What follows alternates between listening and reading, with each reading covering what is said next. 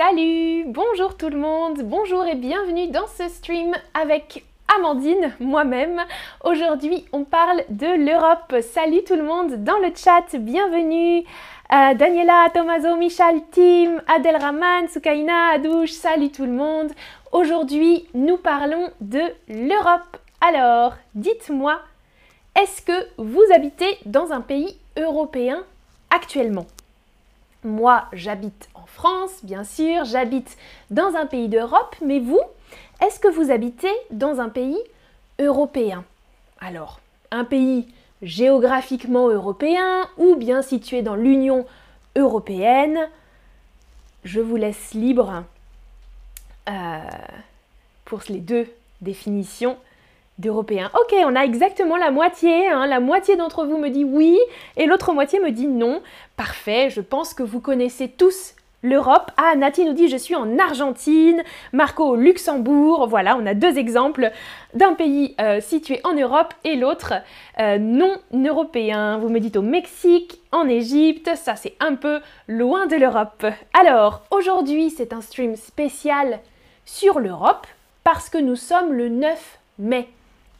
Aujourd'hui, c'est le neuf mai deux mille vingt-deux et les pays européens ont décidé d'adopter la date du neuf mai comme date symbolique, la fête de l'Europe ou la journée de l'Europe. On dit aussi la journée de l'Europe, la fête de l'Europe le neuf mai parce que c'est une date historique importante. Le neuf mai mille neuf cent cinquante, c'est con- c'est considéré cette date comme la date fondatrice. Ça veut dire la date de création, la date à l'origine de l'Europe. Fondateur, fondatrice au féminin. La date fondatrice de l'Europe avec la déclaration Schuman, on l'appelle. La déclaration Schuman, c'est un homme, donc Robert Schuman, qui a fait un discours, une déclaration pour présenter une proposition de création euh, d'une organisation européenne, d'un regroupement de pays européens. On dit que c'est l'acte de naissance de l'Union européenne, cette déclaration de Robert Schuman. L'acte de naissance, ici c'est un peu figuré, on utilise ce terme, un acte de naissance, quand un bébé euh, naît.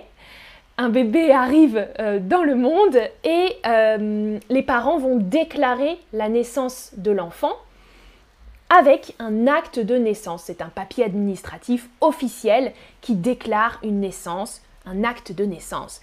Et on l'utilise ici symboliquement pour l'Union européenne, pour l'Europe. L'acte de naissance, le neuf mai mille neuf cent cinquante, la naissance, l'acte de naissance de l'Europe. Bonjour Gabriel dans le chat. Ah, Zlatiborka nous dit très très bien, oui, tu habites en Europe, mais ton pays, la Bosnie, n'est pas membre de l'U E, Union Européenne. Exactement, ton pays n'est pas membre de l'Union Européenne. Parfait. Au Danemark, à Manchester, nous dit Tim. Alors, Tim, tu n'habites plus en Union Européenne non plus. Je viens de Jordanie, Costa Rica, Italie. Au Chili, super. Et à Montréal, nous dit Yasmine, beaucoup, beaucoup de différents pays représentés ici. Alors, l'idée de base, l'idée de base de Robert Schuman et d'autres personnes européennes, c'était de mettre en commun des productions, c'était très spécifique, hein, très spécifique, mettre en commun deux ressources très importantes dans l'énergie, le charbon et l'acier, produits principalement par la France et l'Allemagne. La France et l'Allemagne, vous le savez, étaient des pays ennemis hein, pendant longtemps, de nombreuses années. Et après la Seconde Guerre mondiale, des personnes ont essayé de trouver des idées pour essayer d'éviter de futurs conflits.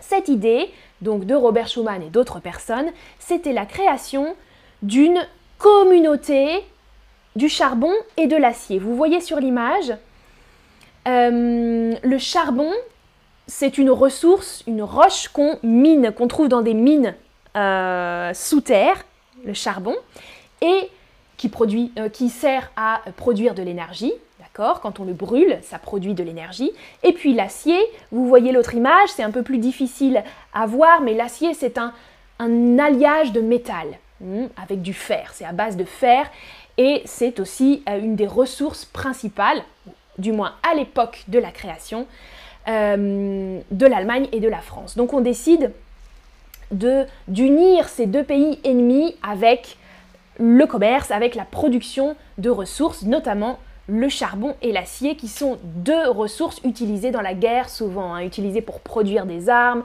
pour l'industrie de guerre. Donc on s'est dit, on va faire une communauté, une communauté européenne du charbon et de l'acier, mettre en commun la production euh, de ces pays, créer comme ça une alliance européenne. Ça, c'est en avril mille huit cent cinquante et un, la création de la communauté européenne du charbon et de l'acier, très spécifique. Et cette communauté, elle est à l'origine de l'Union européenne actuelle. C'est la première communauté européenne. Six pays sont membres de cette communauté. Le traité, l'acte de création, le traité a été signé par six pays. Est-ce que vous savez lesquels? Alors, il y a six pays fondateurs de l'Union européenne. La France, l'Allemagne de l'Ouest, on dit l'Allemagne de l'Ouest puisque l'Allemagne à l'époque était séparée, Ouest et Est. Mmh. La Belgique, le Luxembourg, les Pays-Bas et quel sixième pays? L'Espagne, l'Italie ou la Grèce, selon vous? Je regarde. Eh, Zlatiborka, dis-moi, je voudrais que mon pays devienne membre de l'U E. Mm -mm. Très très bien. Gabriel dit j'habite en France. En France, Gabriel. Safia dit je vis au Maroc. Et Jouès ou Roubès, je suis brésilienne mais j'habite aux États-Unis. D'accord. Bonjour Oscar au Pérou. Alors, exactement, c'est l'Italie. Hein. Certains ont répondu l'Espagne. Non, l'Espagne est devenue membre seulement dans les années quatre-vingts, en mille neuf cent quatre-vingt-un. Mais au tout début, dans les années cinquante, c'est l'Italie qui intègre avec les cinq autres pays la communauté européenne du charbon et de l'acier. La Grèce, c'est aussi dans les années quatre-vingts, un peu plus tard. mille neuf cent cinquante et un, Daniela, mille neuf cent cinquante et un. Alors, aujourd'hui, l'Union européenne compte combien de pays? vingt-trois, vingt-cinq ou vingt-sept pays en Europe, en, dans l'Union européenne, pardon, actuellement. Alors, c'est un espace, une communauté de pays qui a toujours été en extension, hein, qui a grandi au fur et à mesure des années. Euh, L'Union européenne s'est élargie, il y a eu un élargissement à de nouveaux pays. Jusqu'en deux mille vingt, avec le Brexit, euh, euh, vous le savez, je pense, le Royaume-Uni, euh, la Grande-Bretagne, le Royaume-Uni a décidé de quitter l'Union européenne avec le Brexit. Alors oui, actuellement, il y a vingt-sept pays. En deux mille vingt-deux, l'Union européenne compte vingt-sept pays. Exactement, exactement. Alors, à votre avis, autre question sur l'Europe, quel pays a la plus petite superficie ? C'est-à-dire son territoire, le territoire le plus petit, la plus petite superficie en kilomètres carrés. Est-ce que c'est Malte, Chypre ou le Luxembourg? Trois États, euh, trois pays membres de l'Union européenne, trois, les trois plus petits, à vrai dire, ce sont les trois plus petits, mais quel est le plus plus plus petit des trois? Ah, beaucoup disent le Luxembourg. Non, ce n'est pas le Luxembourg, c'est Malte. Malte a une superficie de seulement trois cent seize kilomètres carrés. C'est une, une île très petite. Malte, ensuite le Luxembourg et ensuite Chypre. Mariam dit « Je suis égyptienne mais j'aime le français, super !» Regardez sur la carte, vous pouvez voir euh, Malte. Bah, en fait, on ne voit pas vraiment parce que c'est tout tout petit. Hein. Malte, c'est vraiment en dessous euh, de l'Italie, en dessous de la Sicile. Toute petite île. Euh, Chypre aussi, qui est située en Asie, plutôt à l'est. Vous voyez? Alors, regardez bien cette carte et je voudrais que vous comptiez combien de pays vous avez visités en Europe. Après, j'ai une question, vous pouvez répondre euh, à ma question. Donc, regardez un petit peu la carte et comptez rapidement combien de pays vous avez visités en Union européenne. Alors, Torika, oui, je peux dire salut à Vicky, Elia et Maya. Salut, salut.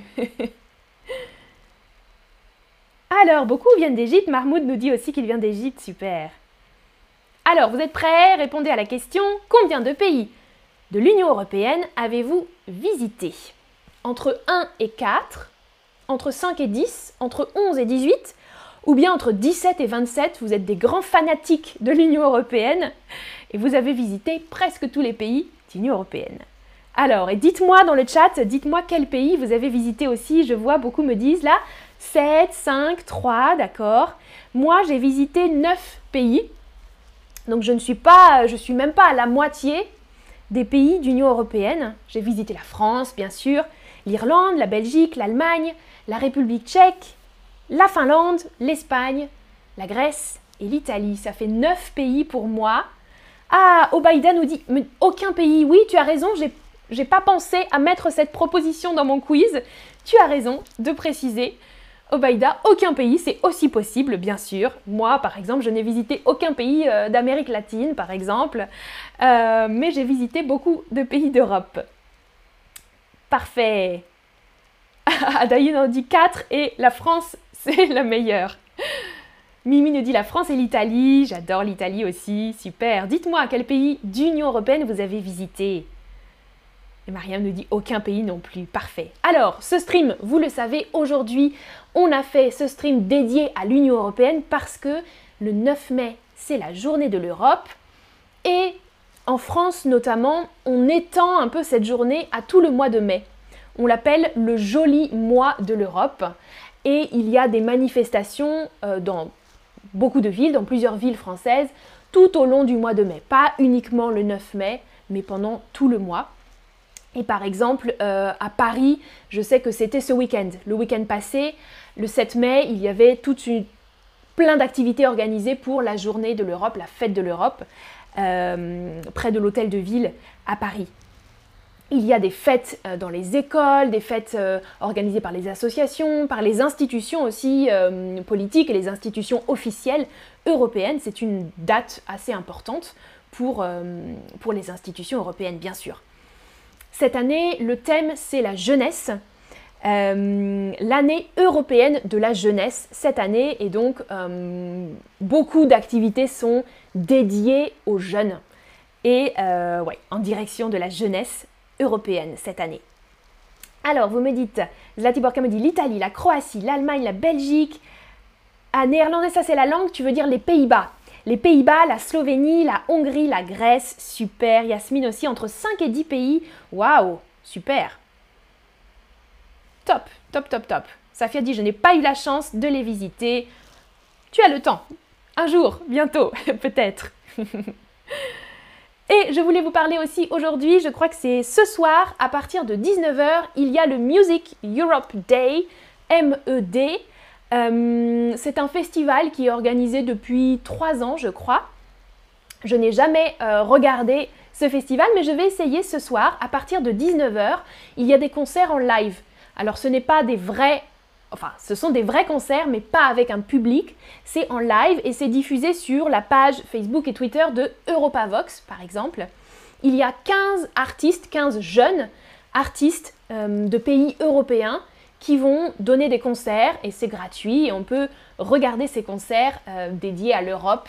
Voilà. Euh, vous verrez que euh, Lorena va faire des, des streams sur l'Eurovision bientôt, qui est aussi un beaucoup plus grand euh, événement dédié à la chanson européenne, à la musique européenne. Mais ce soir, c'est le Music Europe Day. Et puis moi, dans ma ville, hein, je vous ai dit, dans beaucoup de villes françaises, il y a des événements. Dans ma ville, ce sera le week-end prochain, à Nantes, samedi quatorze mai, il y a voilà, un village européen. Souvent, on appelle ça des villages parce qu'il y a des petits stands avec les différents pays qui sont représentés pour découvrir Euh, la culture européenne, la diversité. Il y a des ateliers euh, avec les langues, les différentes langues qu'on peut parler, des jeux, des rencontres, des conférences. Voilà, beaucoup de choses qui sont organisées sur le thème de l'Europe. Alors, j'ai deux petites questions à vous poser avant de terminer ce stream. Alors, est-ce que vous vous souvenez de l'adjectif que j'ai utilisé pour parler de la date du neuf mai mille neuf cent cinquante, qui est considérée comme la date... Mmh, de l'Europe. Tim dit, j'ai visité la France, l'Italie et l'Irlande. Moi aussi, j'aime beaucoup ces trois pays. J'ai visité Manchester aussi, Tim, mais maintenant, l'Angleterre ne fait plus pas partie de l'Union européenne, c'est bien dommage. Je vous parlerai une prochaine fois aussi peut-être d'Erasmus, un programme européen d'échange universitaire. Euh, moi, j'ai fait mon Erasmus en Angleterre et j'ai adoré. Je vous en parlerai une prochaine fois. Fondatrice, exactement, fondateur au masculin, fondatrice au féminin. Très très bien. Et la dernière question, le mm-hmm est exploité dans des mines. Alors, comme on appelle cette ressource qu'on utilise pour euh, se chauffer, pour produire de l'énergie, est-ce que c'est le chardon, le charbon ou le chaudron? Ouais, Zlatiborka, les, les Pays-Bas, pluriel, parfait. Ah, Yasmine, tu dis l'acte de naissance, très très bien, tu as retenu aussi ce mot-là, exactement, la date fondatrice ou l'acte de naissance, le jour de la naissance. Ouais, c'est bon aussi, ça fonctionne. Très très bien, vous me répondez le charbon avec un B. Le chardon, c'est une fleur, euh, emblème de l'Écosse, je crois, de pays l'Écosse. Et le chaudron, c'est une, une marmite euh, utilisée pour faire euh, la cuisine dans le passé, un chaudron. Donc on parle bien ici du charbon. Exactement, le charbon et l'acier hein, qui étaient euh, les deux ressources principales en Europe au début de la création de l'Union européenne. Voilà une liste avec un peu de vocabulaire qu'on a vu aujourd'hui. À Mahmoud, les Pays-Bas, c'est euh, la Hollande, on appelle ça aussi. À droite de la Belgique, euh, les Pays-Bas. C'est un pays. Netherlands en anglais. Exactement, merci Daniela dans le chat. À bientôt, bonne journée à vous aussi, bonne journée Diane, merci d'avoir suivi ce stream sur l'Europe et à bientôt pour une prochaine vidéo. Salut, salut, ciao, ciao.